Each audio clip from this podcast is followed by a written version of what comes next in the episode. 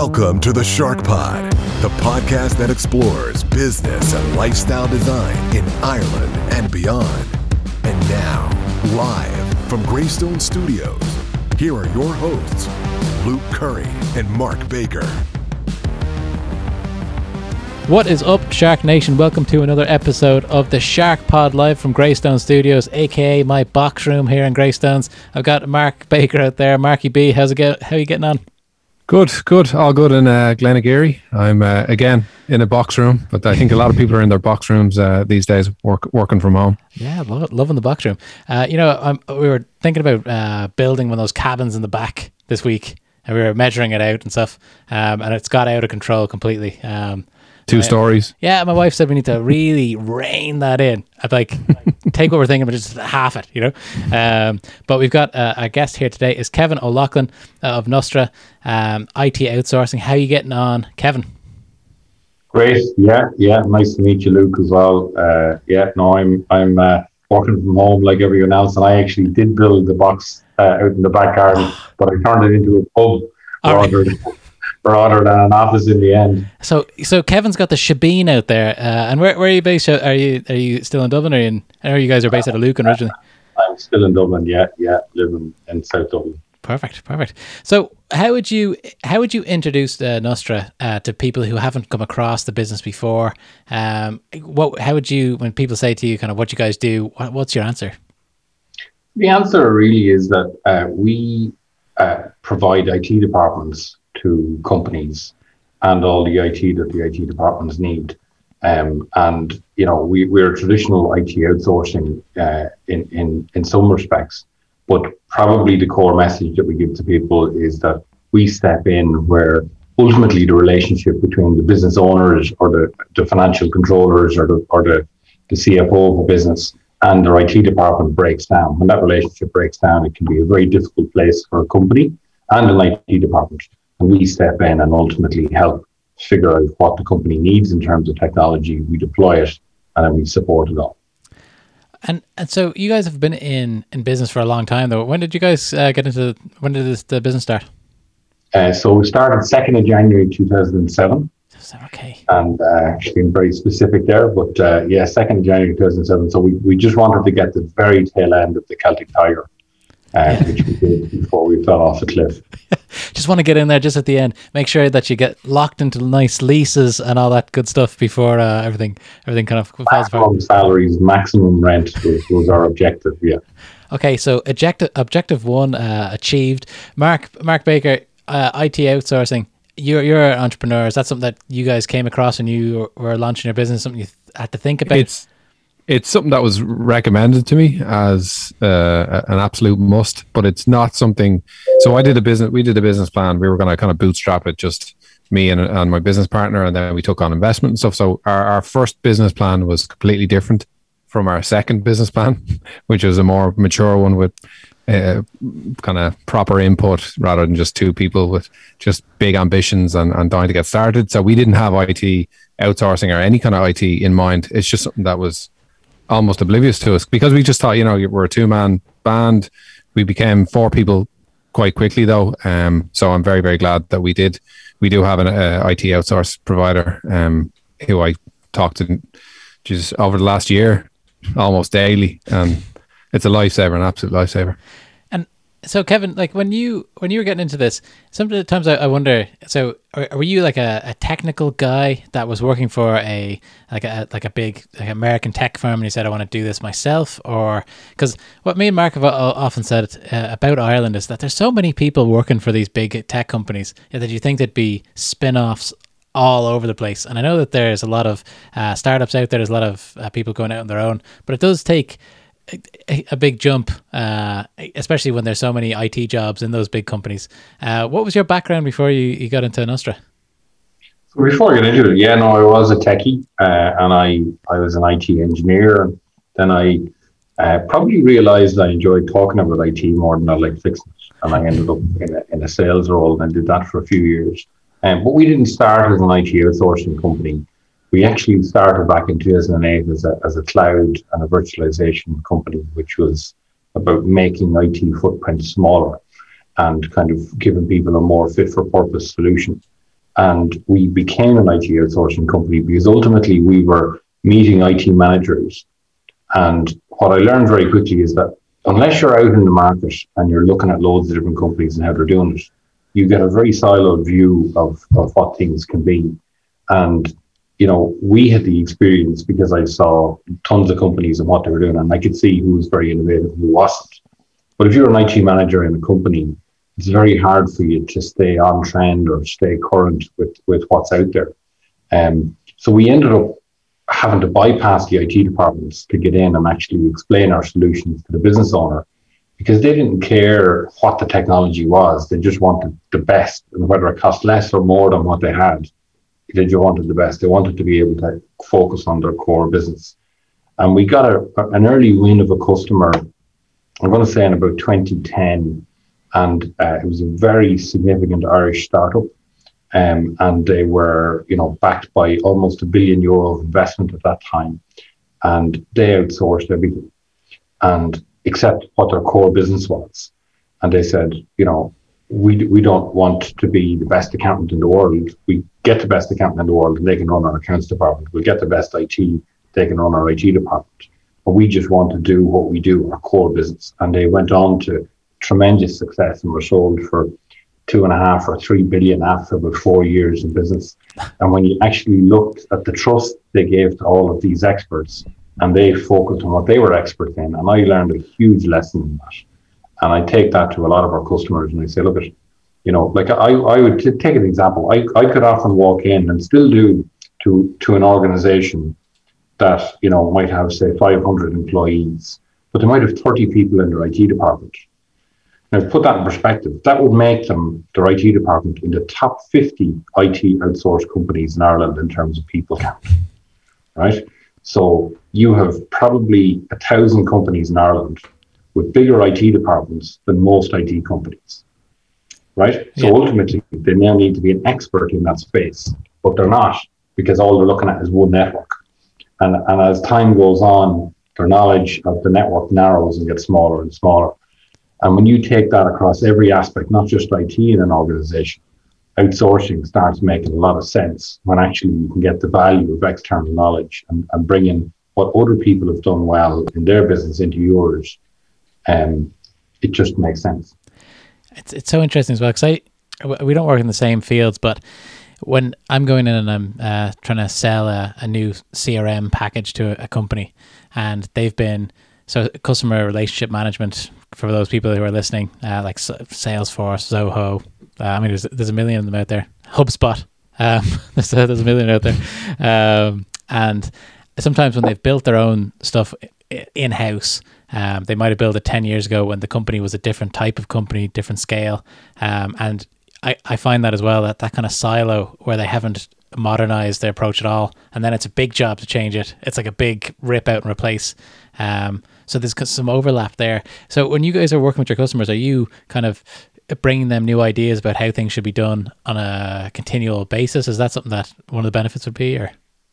Yeah, absolutely. You know, like you know, take uh, IT security, a huge challenge in, in the industry today, and you know, we first had a ransomware breach in 2013, and there are companies that this year that are still getting a breach for the very first time.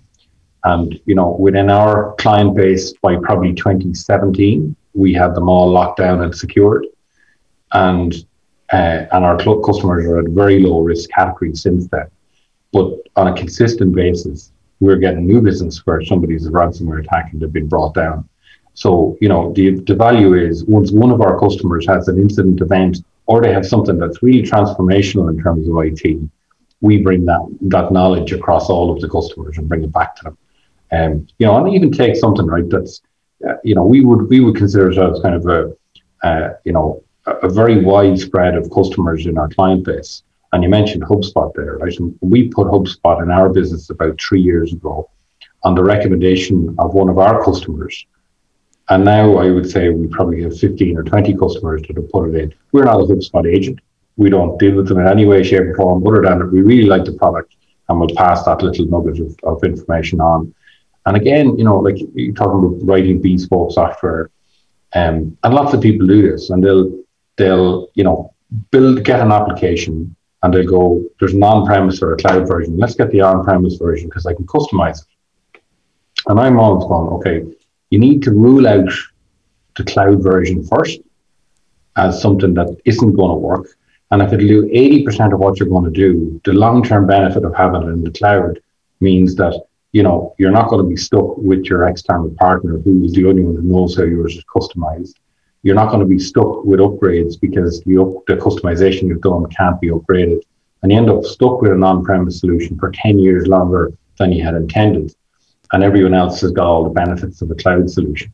So for us, you know, the, the, the value in actually understanding, I suppose, across such a wide variety of businesses, what the right thing to do is.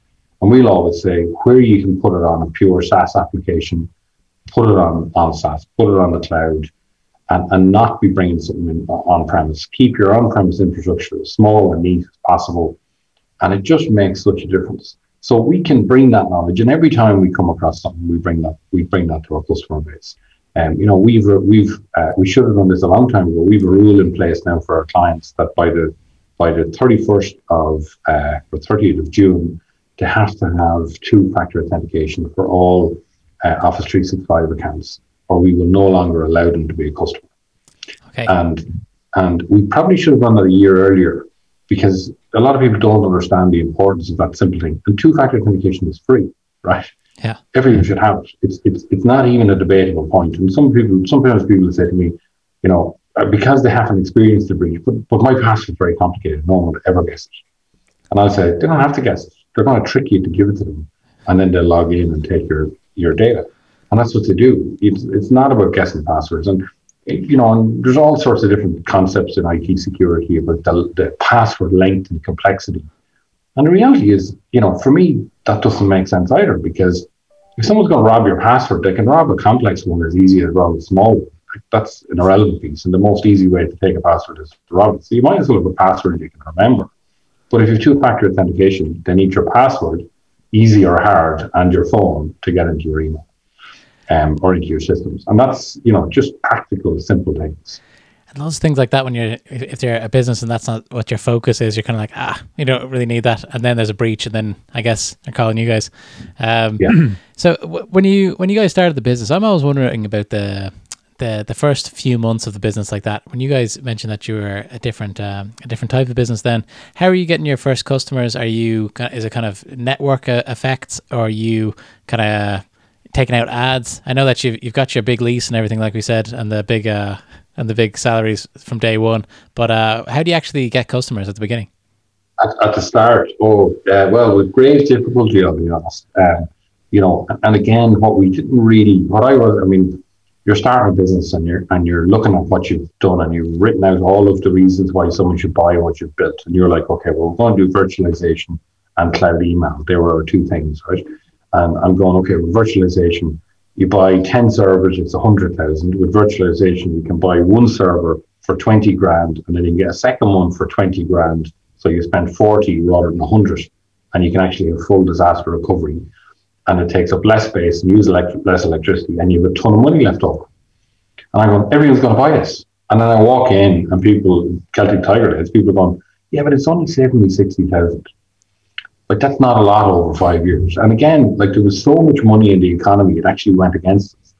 And you know, I was going in saying, you know, cloud email in 2008, and we were charging at the time. I'm going to take a stab, but about 12 euro per user per mailbox, right? And I'm going into places, and it's let's say you're saying it's 300 euros a month for for email, or you can buy a server for 20 grand to do the same thing, right? So over five years, if you work the maths, it's cheaper to be on cloud. But also, if you buy the server, you have to put 100 quid a month of electricity into it, and you have to recharge you 150 quid a month to support it, right? And I'm going into companies, and they're going, yeah, no, no, like it's, it's only a couple of hundred quid a month. It's not really relevant. And by the way, because it's cheaper, it's not perceived to be better, right? So it was a huge challenge for us. We couldn't actually get people to to sign off.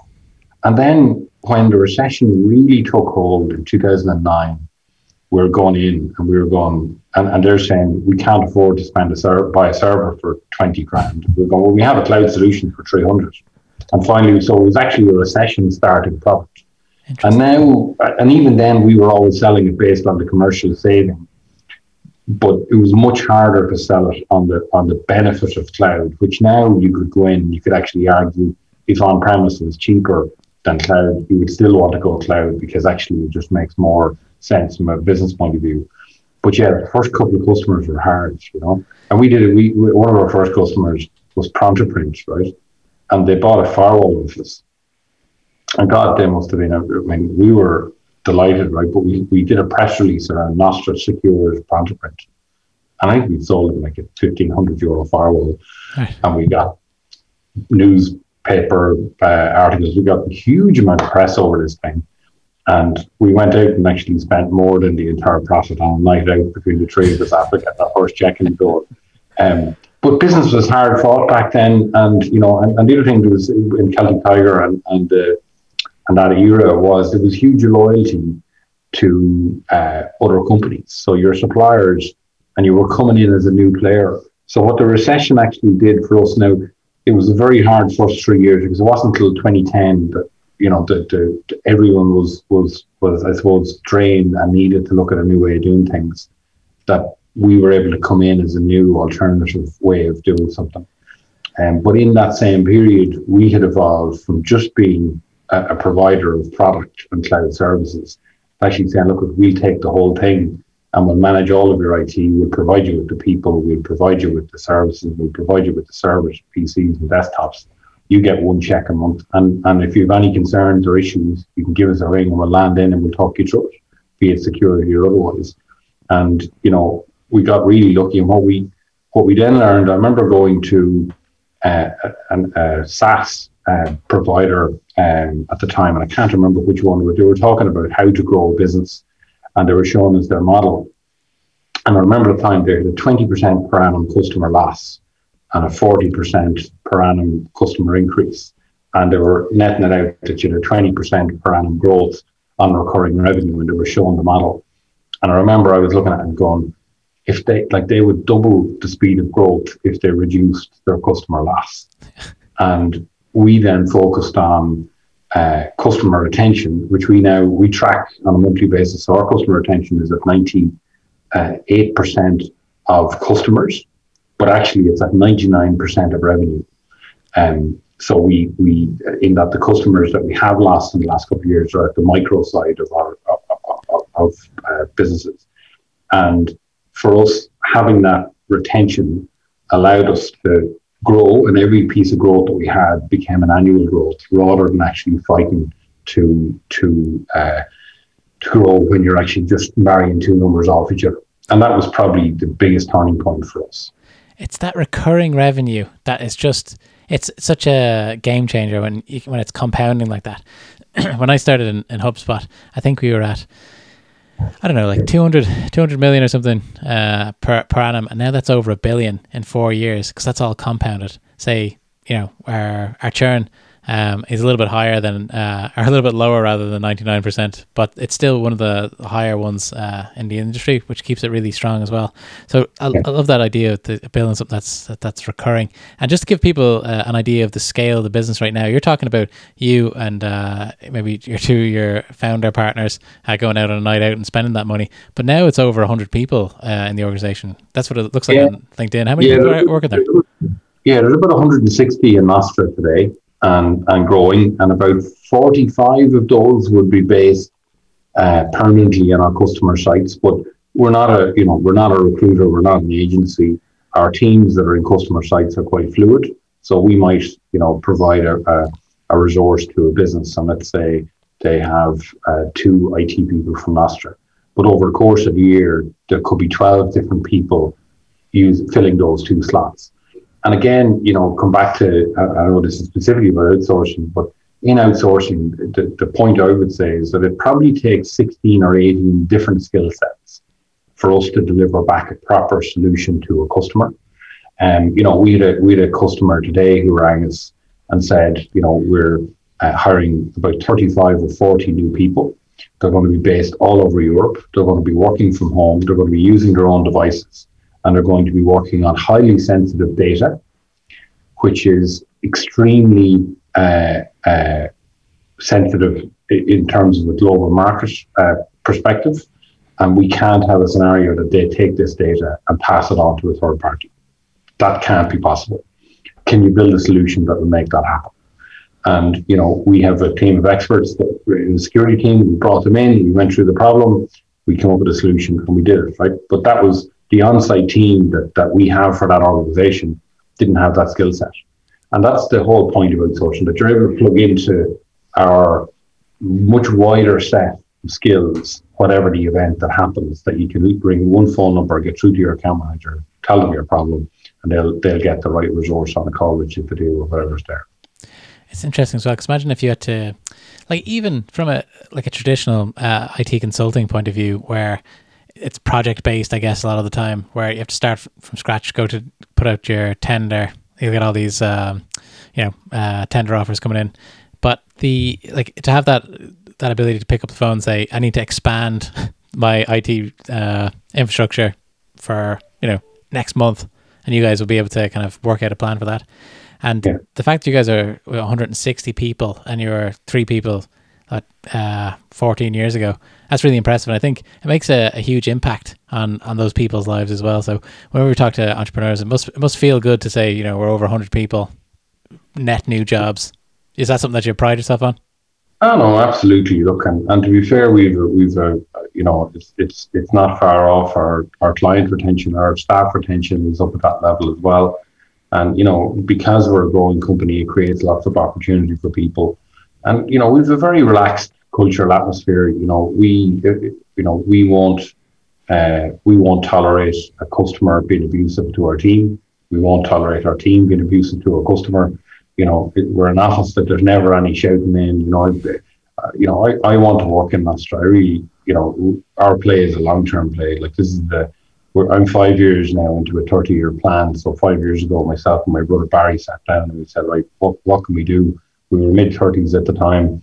Let's do a 30 year plan to 65. And how big can we grow this? And we were only 4 million at that time. Uh, we're 20, probably 22, 23 million this year. Um, so, you know, we've done 5x in five years. So our hope is we can continue on something like that level. But, you know, for me, all the way through when you're trying to grow a business, you have to make sure that you consistently have a team that enjoy it. Um, and and for me, it's all about that. Like I was in the office today, and you know, today actually we we a full house in terms of the office and what we can allow in COVID times. So pre-COVID, we would have had maybe seventy-five or eighty people in our head office in Lucan. Uh, today there was about twenty-three or four people in it which is the most we can allow uh, at, at, the moment. But that was the highest number that had been in the office probably since the start of the pandemic, and lots of different reasons for that. But the atmosphere in there, even with social distancing and with, with everyone sitting in our canteen, you know, we've got tables, one person per table at lunch. And it was just amazing just to be back in the group and everyone back together. It was like the band back together again. Um, but yeah, no, it does feel good. And, and you know, I have people who, who started with me at 20 years of age who are 32, 33 now, you know, after buying a house, you know, under on, you know, had a baby, you know, all of those different things that you go through that journey with people. Um, and for me, I would hope that they can have their full career span uh, working in what we're trying to build out here. So, it's great, Mark Baker. Are you thinking 30 years ahead, or what's the what's the plan there? Are you guys getting together? What's I'm, af- I'm, afraid to think 30 years ahead. uh, five years is the max that I that I think, but um, what I wanted to ask, Kevin, is you, you, you went through a recession, obviously the first, um, the, the last one that we remember. Yeah. When COVID came along, what was your thoughts? How did you think it was going to affect the business, and then how did it actually affect the business?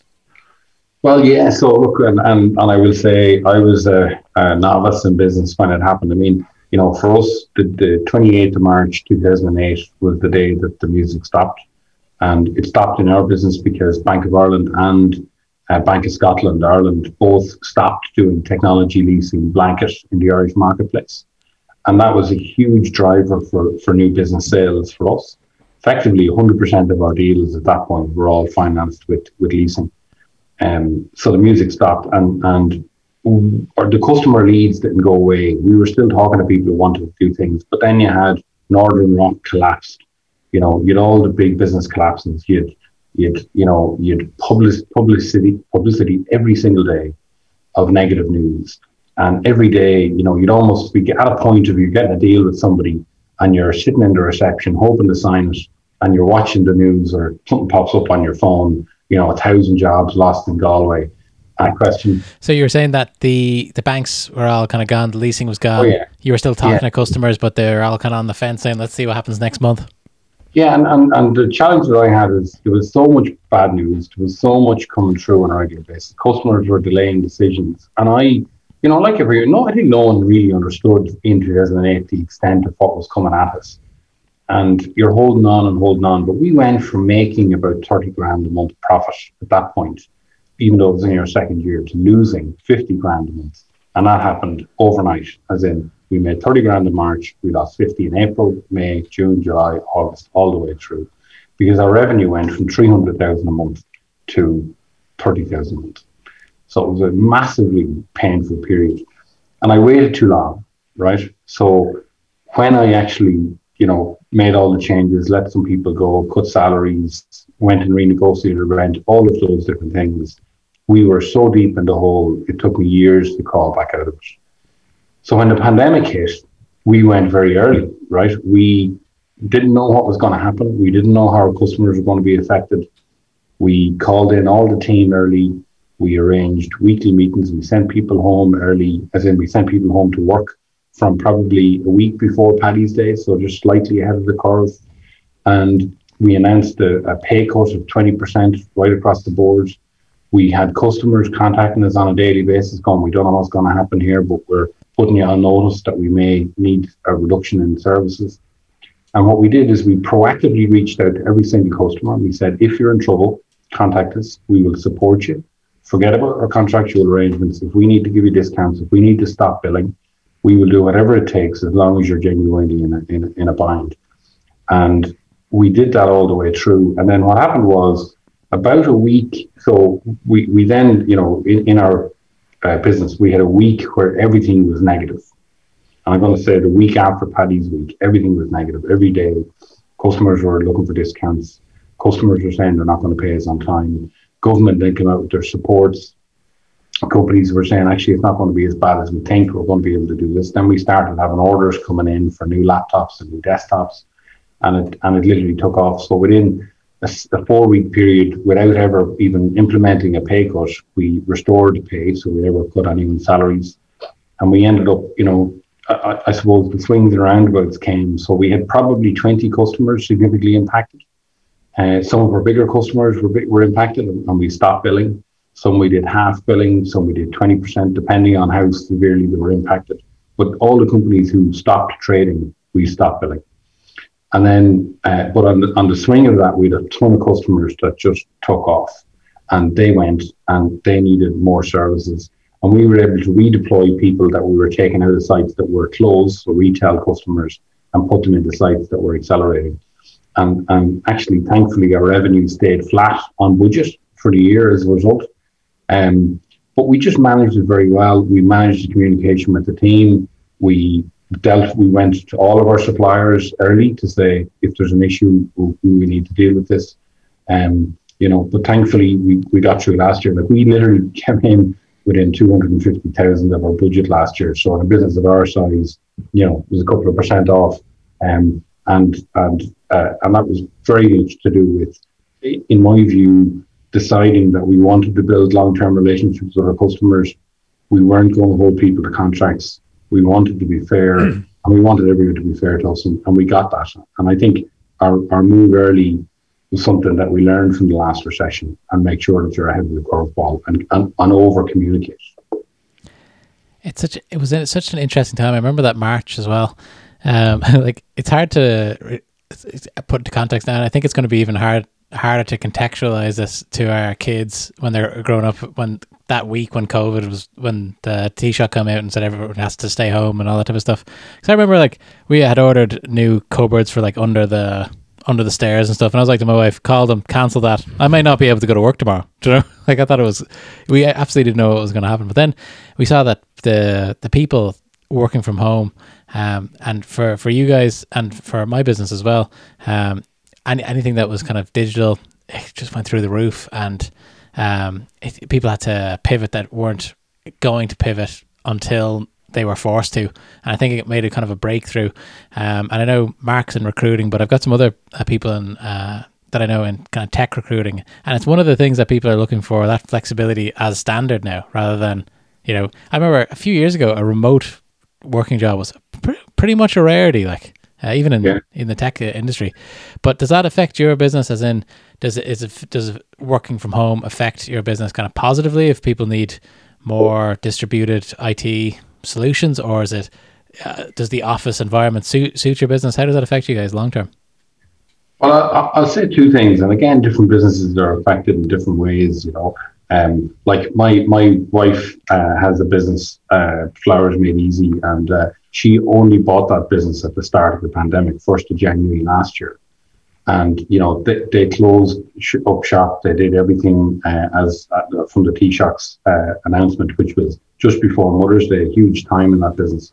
But you know, you look at what she does; they can't work remotely, right? They are manufacturing and, and delivering product, right? So there's not a lot that those types of organizations can do. But from uh, from normal company or most companies, certainly a portion of the team can work from home, and uh, and in our business, all of our team can work from home. Like to be fair, uh, our business is perfectly aligned to have multiple offices or multiple locations or everyone working from home. You know, I started out by saying we started as a cloud provider. So in reality, more our customers had more cloud services than most, and therefore the ease at which they moved home was was you know uh, unheard of across across Ireland, right? And we our biggest source of new business last year was where uh, you know you had a couple at home, and let's say the husband's business was with Nostra, and literally arrives home and everything works. And the uh, wife's business might might have been with somebody else with all on-premise infrastructure. It was clunky, just didn't function properly. And they're going, how come you're able to work really well? I'm not. We won a ton of business like that. It was brilliant. It was one of the best ways to win it because you get a you get a phone call on Monday, you get a customer signed by a Friday, and what historically would have been a, a year long engagement. Um, but yeah, for me, like it's it, what I would say for me personally, I would have had a certain number of remote workers. Uh, and what I, what, the way I always described it to people pre-pandemic was there are people who can work from home, and there are people who can't. And the ones who can are brilliant at, it, and the ones who can't ultimately, you know, go home and don't actually get a level of productivity. But I mean, I would say by and large, I'm sure you've the same experience. I mean, everyone can really work from home, and I think it comes down to if you want it or not. And and I think giving people the choice is something that I will do for every employee now. Whereas whereas historically I would have been very cautious of, of allowing anyone to work permanently from home. And you know we've uh, in theory now 160 remote workers in the business. Everyone uh, at a portion of the week works from home, and a lot of people, you know, there's over probably 50 people who haven't been in any of our offices in over a year um, and their productivity is is exactly where everyone else is. Some of them are way up. So for me, it's going to change a lot of things. I think nine to half five is gone. I don't think it'll ever come back. I don't think it should come back. And I think, you know, what will happen is we'll have a, a working time in a day. So seven till seven, Monday to Friday. And you need to do 37 and a half hours in that week and you know different departments we're talking about today. I mean, I think a sales department, as an example, needs to be open five days, and you'll typically deal with one person if you've an account management scenario. So therefore, they'll have to do seven and a half hours a day, but it might be seven till till three, and next day might be ten till till seven or whatever. And I think that flexibility will be there. And then I think in roles where you know where you're doing shared work, like in engineering or or in in other sectors, even in retail I think you'll end up with more the four day week and the three day week where you're still doing the same amount of hours, but you're doing it over a shorter time frame. And for me, I think it might end up with retail being open in longer standard retail hours, standard business hours, and just a completely different way in which we all actually work. Uh, and I think, and I think it'll be great. And for me, I've never been one to work from home. I never had an office in the house. Never brought a laptop in the door. I had thing. I left the laptop in the car, so work had to stay there. But you know, I've had a year of picking up the kids in school a couple of times a week. Been here when they come home, you know, getting disturbed during Zoom calls. Um, you know, and all that, and, and, and I think it's been phenomenal. So I expect I'm going to work at least one day a week on a permanent basis from home. And I think that's a really good thing, you know, and I'm, and I'm really enjoying it. Now, for me, I love the office, definitely. And I will have the majority of my time there. But am I going to uh, make sure I'm there for nine o'clock every morning? And, and even as the business owner, I used to feel guilty coming in at five past nine, even though I might have been at a meeting at seven o'clock in town. It's like I can't. I'll go for a coffee if I come in at half nine. Then they'll know I was doing something rather than seven minutes past and going, it's tardy late. You know, and and all that is gone. I mean, I see somebody walking in at twenty past nine now, and I'm like, "Did you drop your kids to school?" Great, you know, yeah. as opposed to twenty past nine, you're twenty minutes late. And and I just think it's great that that, that culture is gone, and hopefully stays gone. Yeah, because I haven't worked in a, a, place like that in a long time. Like even in HubSpot, they're pretty flexible anyway. Like you'd be, yeah. and because I've always, well, not always, but for the last number of years, I've been in the sales end of things. So it's a very simple thing where it's like you're either hitting your numbers or you're not. And as long as you're hit, hitting your numbers, people don't really like, like. there's there's a lot of flexibility that can be um, can, can be given to people like that. But I, I suppose there's going to be those those uh some of my friends that are in their in the business where they're if they're like account managers, they've got to be on call from this amount of hours because they need coverage. Right, that's completely different. So there's going to be a kind of a, set of rules for everyone uh, in the in the type of function, is really interesting. But you mentioned the the 30 year plan. It's kind of like the the chinese communist party. I like the i like the vision uh the long term effect. That's why i always think when i'm watching the news when i see china i'm like these guys are going to win. They're thinking long term you know? Um yeah. So I think we need to do a little bit more long term thinking. But from a growth point of view, um, as most of your business in Ireland, to grow the way you guys want to grow, is this going to be something that you guys are going like overseas, international, multiple countries? Uh, can you run a, a, a, international business from Lucan? What's the what's the plans? Yeah, well, uh, we're we're uh, going to be on the move soon. We haven't announced our new location yet, but we've outgrown our office in Lucan, and unfortunately, we haven't been able to find a suitable uh, building to replace it with uh, locally. So we'll be moving within the vicinity within a couple of kilometres, but we are moving out of Lucan. Um, you know, I suppose Dublin is an is an amazing city, right? And you go anywhere in the world, and the acceptance that you get from being a Dublin headquartered business is like nowhere else in the world, in my opinion. Um, but you know, you look at all of the globally uh, uh, global businesses that are headquartered here, um, you know, and and I believe that we can build our business from here without going too far off the shores of Ireland. Like one of our most common new customers that come in, because a lot of our business is international, but actually our core focus is Irish headquartered global companies. And I'm not talking about the Microsofts and the and the Facebooks of this world.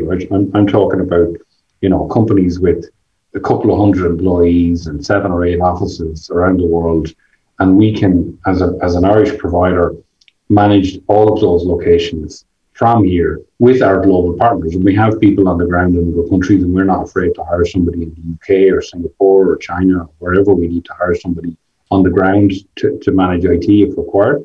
Um, but but that's our core focus. And, and my view is that Ireland is probably one of the best places in the world for, for somebody with our vision to do that. Um, you know, we've lots of pharma companies that we look after. We've lots of IT companies, we've manufacturing companies that are all global, um, and we manage them all from here. And, and I think our growth, as I look at it, is all achievable in that space.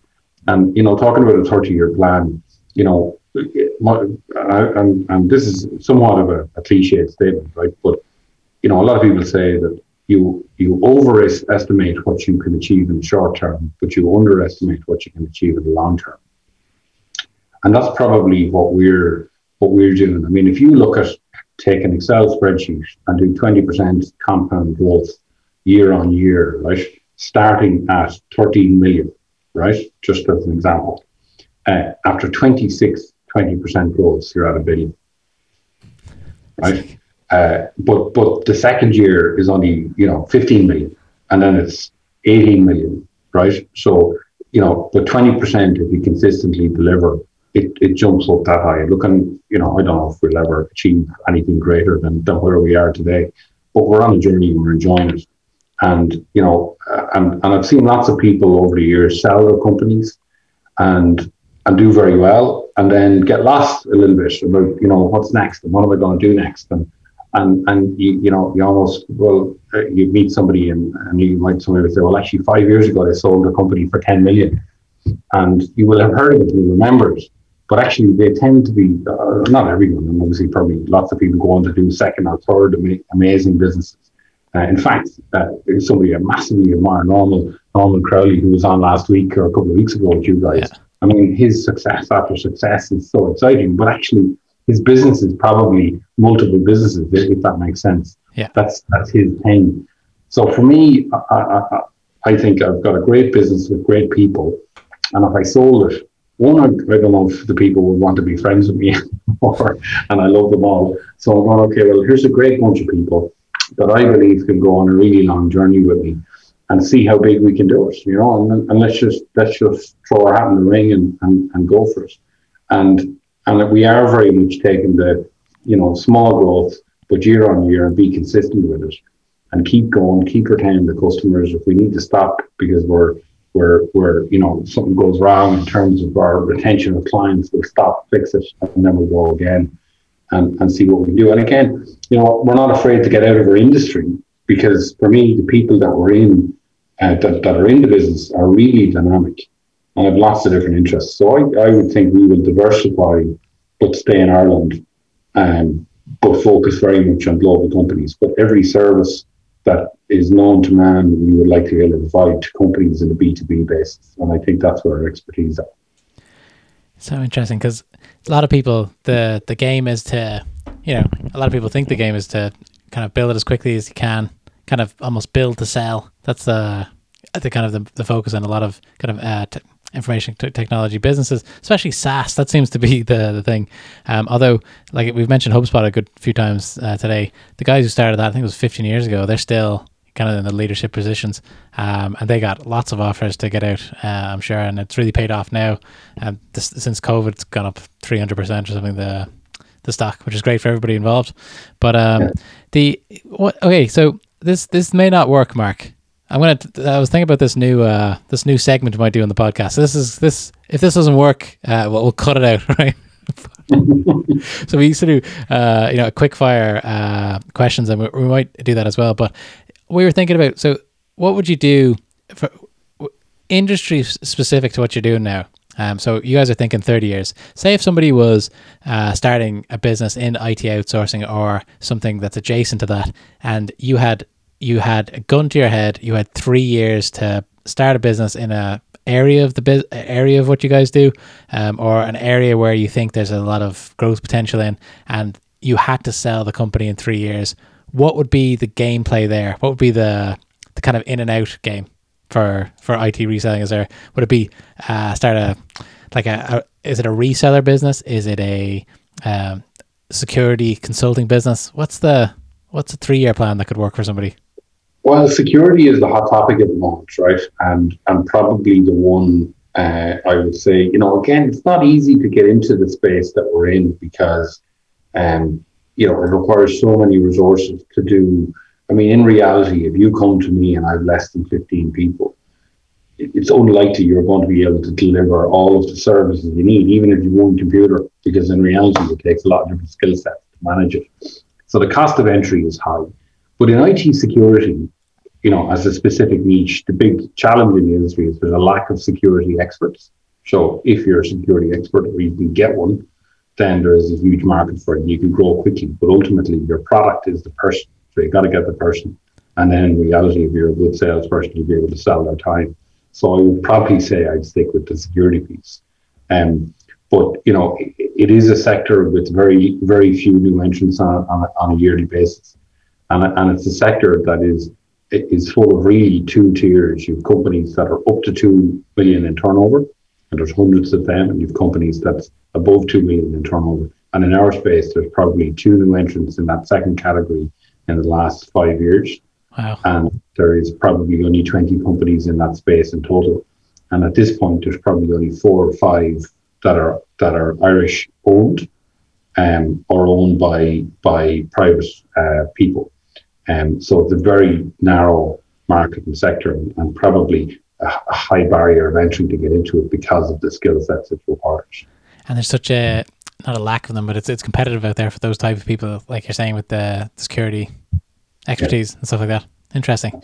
So you're, what yeah. you're saying is there's no there's no in and out here. You get you got to be in for the long haul and hope you got the resources to break into the the top five. Yeah, yeah. And again, look, you know what I would say is that the in our space, the technology led IT companies tend to be much more successful than non technology led IT companies. But again, the technology led IT companies often don't grow because the scale, sales skills aren't there. So uh, what I would say is if I was if I was starting it and I didn't have the sales skills, I'd be saying you need a really good techie and you need a really good uh, salesperson, and they need to be uh, like it like it love in how they work together.